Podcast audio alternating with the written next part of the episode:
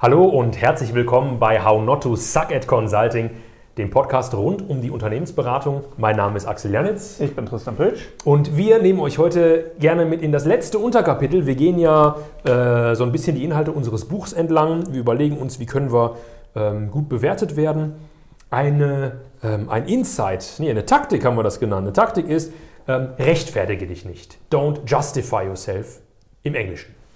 Genau, das ist ein super wichtiges Kapitel, weil wenn wir jetzt so zum Abschluss kommen von wie werdet ihr als, als wertstiftend wahrgenommen, wie werdet ihr als ein guter Berater wahrgenommen und wie bekommt ihr dann auch die entsprechenden Ratings, da geht es eben sehr, sehr viel um die Wahrnehmung anderer von euch. Und eine, wenn nicht sogar das, das Schlimmste, das teilt sich wahrscheinlich mit unserem vorigen Kapitel Don't Be the Problem, ähm, teilt sich das damit so die, sag ich mal, den, den Spitzenplatz von hinten, in wie man einfach als unfähig oder manchmal auch einfach nervig, auf jeden Fall aber als ungeeignet für mehr wahrgenommen wird. Und das ist eben das ganze Thema Rechtfertigung. Und dazu muss man immer, also wir, wir gucken uns gleich zwei Perspektiven an, aber eine Perspektive, die sehr, sehr wichtig ist zu verstehen, ist, so wie ihr eine Rechtfertigung anfangt, gebt ihr implizit sofort die Bestätigung an denjenigen, der euch etwas vorwirft. Genau. Sobald ihr anfangt, euch zu rechtfertigen, seid also ihr schuld, in Anführungszeichen. Genau. Ihr spielt, an dem Moment spielt ihr jetzt Fußball bergauf. Ja. Und bevor wir tiefer reingehen, mal eine Perspektive, die ich total interessant finde, nicht consulting-spezifisch insgesamt. Es ist nicht interessant, wer schuld ist, sondern es ist interessant, wer Verantwortung für die Lösung übernimmt. Das heißt, sobald ihr euch auf eine, in eine Rechtfertigungsposition einlasst, habt ihr automatisch das Schuldkonzept mit ins Spiel gelassen, was nicht zielführend ist. Es ist für niemanden interessant, wer schuld ist, außer in einem Kriminalfall. Es ist interessant, wer kann die Lösung herbeiführen und wir als Berater sind für Lösungsfindung bezahlt. Genau. Ja? Und ich glaube, wenn wir jetzt von da aus ein bisschen weitergehen, weil das ist ja eigentlich genau die Zielperspektive, die wir brauchen, ist, warum machen wir das dann nicht? Warum rechtfertigen wir uns überhaupt? Also warum passiert das? Und ein Großteil davon resultiert aus der einfachen psychologischen Phänomen des Selbstbildes. Jeder von uns hat die Wahrnehmung, dass wir selber ein guter Mensch sind, dass wir tolle Sachen machen und vor allem auch, dass wir keine Fehler machen. Ähm, manche haben das mehr, manche weniger, aber besonders bei denen, die das noch nicht so sehr viel reflektiert haben, ist das so ein sehr, ich sag mal, das ist das angeborene Selbstbild, dass man selbst gut ist und keine Fehler macht. Wenn man es nicht aktiv wegreflektiert von sich durch jahrelanges mit sich selbst beschäftigen. So, wenn jetzt also eine Kritik kommt. Warum dann, sind die Zahlen da falsch? Oder warum ist das wieder so unordentlich? Warum ist das nicht schöner? Dann setzt in uns die, diese, diese Kritik einen Gegenpol zu dem, wie wir selber glauben, dass wir sind. Und das nennt sich dann eine kognitive Dissonanz. Und da muss ich jetzt gegen. Genau. Das ist in unserem Gehirn, da ist jetzt ein Widerspruch und den muss ich auflösen. Genau, weil nichts im Leben ist so stark wie der Wunsch nach einem kongruenten Selbst. Das heißt, das, mein, mein Selbstbild, das ist jetzt Psychologie, ne? Wir reden nur Selbst, über Psychologie. Das heißt, mein Selbstbild widerspricht jetzt dem, was ein anderer mir von seiner Ein Wahrnehmung von mir spiegelt. Und das muss ich auflösen. Und der erste Reflex von uns ist, ich rechtfertige mich und sage, das ist doch gar nicht so, weil ich hatte doch die besten Absichten. Das ist eigentlich, was ich sage. Und rauskommt, äh, weil das habe ich so und so und die Zahlen waren so und da hat doch der eine hat aber gesagt. Ja, genau. Und dann sind wir in dieser äh, Abwärtsspirale Schuld, nicht Schuld. Richtig. Ja. Deswegen ist es super wichtig, dass ihr euch nicht einfach nur eurer Psychologie zum Opfer macht, sondern dass ihr das versteht, warum in euch so ein Impuls kommt, auf Kritik zu reagieren und wie ihr sozusagen das interpretieren könnt und wie ihr darauf vor allem reagieren könnt. Ja, wie reagiere ich denn jetzt am besten? Wichtiger Punkt daran ist nämlich ja. als erstes Mal in jeder Situation, in der es um eine Reaktion von außen zu mir selber geht, ist die erste und allerwichtigste Frage zu dem, was man, ne, wo, zu dieser Reaktion ist, wo kommt sie eigentlich her? Mhm. Also was passiert da gerade beim Gegenüber, dass das rauskommt zu mir? Und das ist, und jetzt machen wir nämlich den Schlenker, wir haben nämlich zwei konkrete Situationen, die wir mit euch heute besprechen wollen. Das eine ist eins zu eins das Feedback, wo sowas häufig vorkommt. Und das andere ist eben in einer öffentlicheren Situation. Jemand greift einen in einem Meeting an oder wie auch immer. So. Und da bleiben wir jetzt erstmal kurz beim Feedback, weil das ist wahrscheinlich meistens das besser gemeinte ähm, der beiden Szenarien, wo es ein bisschen einfacher ist, das zu reflektieren. Wenn du mir sagst, zum Beispiel, hey Tristan, ich finde es nicht cool, dass du, dass du heute wieder zu spät warst. Mhm. Ne? Das regt mich total an dir auf, ja. Ja. So, dann kann ich das hinnehmen und sagen und mich rechtfertigen, ja, der Bus war heute wieder zu spät ich oder habe ja auch, ich wollte ja eigentlich Musste ja Wecker, vorher ja die und- anderen, die, die da oben. Aber was man hört, und das ist eben der, der Scheiter, den man umlegen muss, ist, dir ist deine Zeit sehr wichtig. Das ist das, was ich höre, wenn du sagst, du bist schon wieder zu spät. Mhm. So. Und das bedeutet, ich muss das hinnehmen als eine Erkenntnis über Axel, dass er seine Zeit sehr schätzt. Das heißt, du könntest jetzt zum Beispiel sagen, was du verstanden hast. Das heißt, du könntest tatsächlich, das ist immer so ein bisschen bei gewaltfreier Kommunikation oder wie nehme ich Feedback. Das heißt, du könntest sagen, okay, ich verstehe, deine Zeit ist dir echt wertvoll. Wie kann ich das, wie können wir das beim nächsten Mal umgehen? Richtig, Mhm. richtig. Und ihr müsst es auch gar nicht so direkt widerspiegeln. Meistens ist bei Feedback das Beste, was ihr tun könnt, ist einfach erstmal nur aufnehmen, weil die Reflexion ad hoc zu machen ist sehr schwer und braucht sehr viel Übung. Mhm. Übt es nicht sofort, sondern nehmt erstmal immer, wenn Feedback kommt. Grundsätzlich ist eure Antwort auf Feedback immer, danke für dein Feedback, ich nehme es mir mit. Mhm. Und dann könnt ihr das selber nochmal in aller Ruhe reflektieren, weil auch nicht alles Feedback, was ihr bekommt, ist immer sinnvoll. Oder hat es überhaupt wirklich mit euch zu tun? Richtig. Ganz viel Richtig. Feedback ist äh, einfach mit der Person, die das gerade, die gerade was Bestimmtes durchmacht. Ja? Wenn man über andere Leute spricht oder über die vermeintlichen Fehler anderer, sagt man eigentlich sehr, sehr viel über sich selbst und über die Wahrnehmungsfilter, die man selber so ähm, vor den Augen hat im Leben. Ja? Ja. Aber es gibt natürlich auch mindestens genauso viel Feedback, was wirklich einen Kern hat, äh, an dem man arbeiten darf. Richtig. Ja. Das heißt, ähm, ich nehme schon mal mit, ähm, in diesen Re- Rechtfertigungsreflex zu ähm, dem zu widerstehen, ist schon mal der erste Schritt. Also wahrzunehmen, da gibt es so einen Reflex, dem sollte ich nicht sofort Raum geben, sondern Richtig. vielleicht erstmal einfach sagen Dankeschön, um das dann ernsthaft zu verarbeiten. Richtig. Und das ist auch ein Punkt, den könnt ihr auf jeden Fall auch außerhalb der Arbeitswelt für euch mitnehmen. Da gibt es auch immer den schönen Spruch, was Peter über Paul sagt, sagt mehr über Peter als über Paul. Mhm. Das bedeutet, wenn zum Beispiel beim Familienessen sagt die Oma, ähm, ja, die Beate hat immer noch keinen Freund. So typische Omasprüche. Dann sagt es relativ wenig über Beate aus, sondern halt sehr viel darüber, wie die Oma glaubt, dass ein Leben zu sein hat. Das heißt, hier wäre es gar keine gute Idee von der Beate, sich zu rechtfertigen, weil das ändert das Lebensbild von der Oma nicht. Ne? Richtig. Für unseren Consulting-Bereich, ähm, für unser Umfeld, ähm, ihr seid in Veränderungskontexten unterwegs. Da werden Sachen schiefgehen und ihr werdet viel Feedback bekommen. Das heißt, das erste Takeaway hier, die erste Taktik, rechtfertigt euch nicht direkt impulsiv, ja, sondern nehmt das Ganze an, reflektiert das.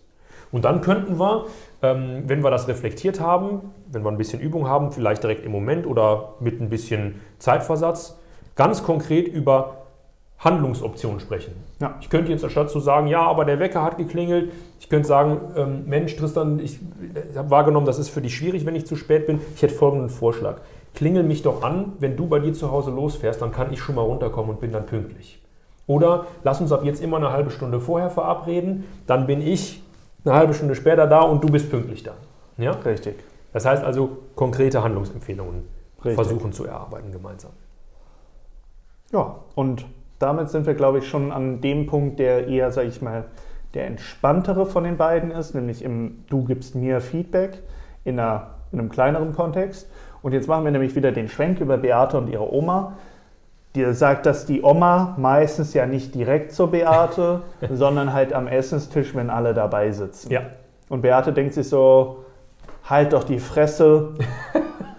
Muss warum, das wieder sein. Warum müssen wir das jetzt hier vor allen Leuten ausdiskutieren? Oder anders gesagt, ich nehme mal die, die Beraterperspektive ein. Ihr seid ja extern und manchen Ja. intern ist der extern ein Dorn im Auge. Jetzt gibt es ein Projekt-Kickoff und dann werdet ihr da erstmal so ein bisschen, ähm, werdet ihr so mit Feedback. Also ich finde das ja ähm, sehr anmaßend, wie Sie hier reinkommen und uns versuchen zu erzählen, ähm, wie wir diese Dinge zu machen haben.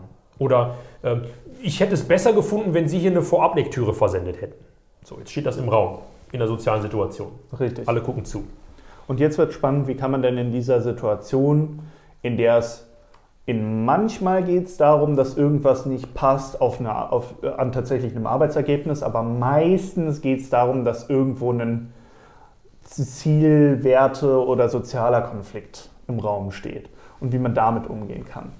Und auch da ist es immer nie, oder sollte es nicht eure erste Wahl sein, sofort in den Rechtfertigungsmodus zu verfallen ähm, sondern viel wichtiger ist es, hinzugehen und als erstes mal, wenn ihr es nicht sofort hinbekommt, sozusagen die Reflexion direkt zu machen und das Ding bei der Wurzel zu packen, dann erstmal zu deflektieren, also abprallen zu lassen, gar nicht so darauf einzugehen, in etwas anderes. Ne, typisches Beispiel, wir kommen wieder rein, ähm, ist jetzt wieder einfach, ne? Meeting, ich bin zu spät, ich komme rein, mein Vorgänger-Meeting ging halt zehn Minuten länger oder was auch immer, ist halt egal, sagt jemand, ja, Sie sind ja auch schon wieder zu spät. Könnte ich jetzt sagen, ja, irgendwie hier War, ja, war doch. war doch Vorgänger-Meeting. Aber was ich sagen kann, ist stattdessen verstanden, danke fürs Warten. Wir haben definitiv ein Problem damit, irgendwie unsere Zeit gut genug zu nutzen. Lasst uns gerne mal schauen, dass wir ab jetzt zum Beispiel Timeboxing mehr betreiben im Meeting selber. Das heißt, ihr habt nicht nur die Sache mitgenommen, sondern ihr habt sie umgeleitet, die Energie, die quasi aus diesem Ärger kam, dieser Frust, auf eine andere Situation beziehungsweise auf eine andere Maßnahme und ihr steht dann auch sofort als derjenige da, dem das wichtig ist, eine Maßnahme oder etwas zu verbessern. Was ja in der Realität auch wirklich so ist. Also Richtig. Das dann ja zu einer Verbesserung führt. Anstatt Richtig. Die Rechtfertigung, wo führt Ja. die hin? Ja, das Vorgänger-Meeting und dann sagt der andere, ja, da, ne, da, äh, und dann, ja, es stehen bei ihm nichts. Richtig. Also es ist total wichtig, dass ihr, dass ihr dieses, dieses Abprallen lassen und vor allem Umleiten von Energie irgendwie rauskriegt. Nehmt es nicht auf eure Person, Richtig. rechtfertigt euch nicht, gebt diese, dieser innerlichen Dissonanz keinen Raum, sondern überlegt, was für eine Situation ist angesprochen, wie können wir die insgesamt verbessern. Richtig. Das versteht es so ein bisschen wie, eine, wie so eine Welle, so eine große, muss jetzt nicht ein Tsunami sein, aber es ist halt eine große Welle, die irgendwie kommt. Und es ist immer schwieriger, sich einfach breitlings in diese Welle reinzustellen, als zu gucken, wie kriege ich die Energie dieser Welle umgeleitet in etwas. Tristan, was, würdest du denn sagen? Ähm, das ist jetzt eine Sache, wo ich die Energie umleiten kann. Stell dir mal vor, ich nehme jetzt, äh, ich gebe eine Präsentation ähm, bei einem Kunden und da sind einfach die Zahlen falsch. Mhm. Und der sagt mir jetzt, also Herr Janitz, wir zahlen Ihnen hier 1800 Euro am Tag. Die Zahl und die Zahl und die Zahl ist falsch. Mhm. Ist ja auch Feedback. Genau. Jetzt, müsste ich, jetzt könnte ich doch Impuls wäre, ich habe mir doch Selbstbild, ich habe mir doch Mühe gegeben, das muss doch richtig sein. Ja, das hat mir doch aber der und der gegeben. Naja, wenn der Auftraggeber die Zahlen als falsch identifiziert hat, werden die falsch sein. Was tue ich? Genau, ist ja auch egal, ob die Zahlen am Ende des Tages gerade falsch oder richtig sind. Die relevante Frage ist, jemand challenged euch gerade oder fordert euch heraus und sagt, und das ist ja das Implizite, was da mitschwingt, auf das ihr dann wiederum reagieren müsst, das, was ihr da präsentiert, ist einfach, also es ist egal, was da jetzt kommt, es ist alles falsch. Weil dieser Schluss von eine Sache ist falsch, deswegen ist alles falsch, der passiert sehr, sehr schnell bei Zuhörern. Mhm. Das heißt, ihr müsst als erstes einen Pflock reinrammen und diese Kettenreaktion unterbinden. Wie mache ich das? Indem du zum Beispiel sagst, okay, verstanden, müssen wir nochmal prüfen, aber die wesentliche Frage ist, wie würde sich das denn dann auswirken? Also welche, also was ist die Änderung am Gesamtergebnis, wenn diese Zahl jetzt anders ist? Also, was ändert das überhaupt? Richtig. Das heißt, ich, ich habe eine, vielleicht eine falsche Zahl da stehen, dann könnte ich sagen, okay, ähm, gucken wir uns das mal an. Was würde das denn in unserer Entscheidungsfindung ändern? Ist das überhaupt relevant? Dann stellen wir vielleicht fest, naja, also dieser kleine Marktbereich da oben, ob das jetzt 10,5 Millionen oder 10,34, ist eigentlich für die Entscheidungsfindung nicht so relevant. Dann hätte ich das abge ja. abgewendet. Wenn es was ändert, hätten wir auch eine gute Erkenntnis. Richtig, weil dann würden wir nämlich hingehen und sagen, okay, verstanden, offensichtlich ist ein zentraler Dreh- und Angelpunkt von einer Entscheidung. Das heißt, wir haben hier auch nochmal einen Branch, den wir beleuchten müssen oder einen Entscheidungsraum, den wir beleuchten müssen. Buff aufgeschrieben, umkringelt, hier nochmal reingehen. Ne? Genau. Aber wie gesagt, was ihr nicht tun dürft, ist da reingehen und entweder euch direkt in die Welle stehen, in der Hoffnung, irgendwie stehen zu bleiben in Anbetracht der Welle, die da kommt, oder umknicken. Mhm. Und zu sagen, oh ja, das ist falsch. Wenn Sachen jetzt aber tatsächlich wirklich falsch sind, dann gibt es auch Situationen natürlich, wo man sagen muss, okay, sorry, da sind falsche Zahlen drin, nehme ich mit. Punkt. Kein, aber ich habe doch, aber, weil dann sind wir in der Schuldfrage drin. Die Schuldfrage führt nicht zu Lösungen. Die Verantwortlichkeitsfrage führt zu Lösungen. Mit dem Sorry, okay, ich nehme das mit, habe ich die Lösung genommen und bin nicht in der Wer ist Schuld-Debatte drin. Richtig. Das, wir haben äh, eingestiegen sind wir mit einer Kompetenz, einer subjektiven Kompetenzwahrnehmung. Ihr werdet als subjektiv kompetenter wahrgenommen, wenn ihr euch also nicht aufwendig und umständlich windet und rechtfertigt, sondern wenn ihr entweder das, Ergebnis, die, die, das, das Feedback ähm, umleitet in was Produktives ja. oder einfach das Ganze mitnehmt als Hausaufgabe. Richtig. Also quasi die Welle einfach nur mitreiten. Ja. Genau. Es gibt noch ein paar mehr Taktiken. Ne? Es gibt ja immer die, die schöne, schöne Formulierung, Angriff ist die beste Verteidigung. Die ist nur sehr begrenzt wahr. Mhm. Es gibt Situationen, da ist das so. Manchmal gibt es Personen, da fällt es einfach schwer und die kriegt man nur in ihrem Widerstand gebrochen, indem man ihnen sozial verdeutlicht, dass man nicht unter ihnen steht oder sich nicht von ihnen ins Boxhorn jagen lassen. Die brauchen das zu sehen, dass man nicht schwächer ist als sich selber. Die brauchen das, um eine Kompetenz wahrzunehmen. Richtig, ja. richtig. Manchmal gibt es so Leute, aber das Wichtige ist, dass ihr das erkennt und dann spätestens beim zweiten Mal, also wenn jemand zwei oder dreimal, also beim dritten Mal muss es eigentlich schon klar sein, wenn das jemand ist, der eigentlich nur testen möchte, seid ihr dominant genug, irgendwas zu tun? Ja. Habt ihr den Mumm oder die Eier? Ne? Das ist so ein typisches Boomer-Ding, sage ich mal.